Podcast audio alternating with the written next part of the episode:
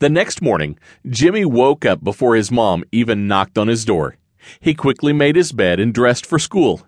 He spent the rest of the time getting Mark ready. He gave his fur a quick brushing and made sure Mark's sweater was nice and neat. After breakfast, Jimmy beat his mom to the car. As was his routine, he first buckled in Mark and then himself. Show and tell was at the end of the day, and Jimmy thought it would never come. He kept watching the clock until finally Mrs. Periwinkle called everyone over to the carpet. Jimmy sat in the special show and tell chair with a Mark on his lap. This is Mark the Moose, Jimmy began. Mark has lived with me since I was a baby. He's my best friend. We do all kinds of things together. We play outside. We go to the park. We go shopping with my mom. Mark even comes on vacations with us. He's part of our family.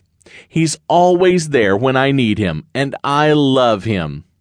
The kids cheered for Jimmy and treated Mark like one of the class while they shared their snack of cookies and milk that always followed show and tell. That afternoon, Jimmy sat in his yard with Mark.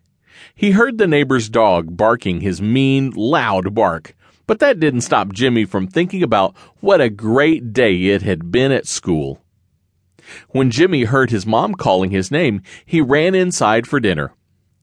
Jimmy talked nonstop at the table, telling his parents about how cool show and tell was, how all the kids liked Mark, and how they had treated him like one of the students. Suddenly, Jimmy looked down and realized that Mark wasn't in his usual spot in the chair next to him. He must still be in the yard, Jimmy thought. He darted from the table, knocking his fork to the floor. When Jimmy reached the bench in the yard, there was no sign of Mark. He crossed the lawn and saw some moose fur and one antler. He picked it up and looked all around the outside of his house, but nothing else was there. As his eyes filled with tears, he noticed the neighbor's gate was open. He couldn't believe it. He didn't want to believe it.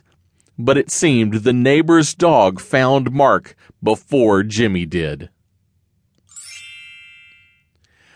All doubt was gone when Jimmy spotted Mark's chewed up sweater tangled in the neighbor's fence. He ran into the house.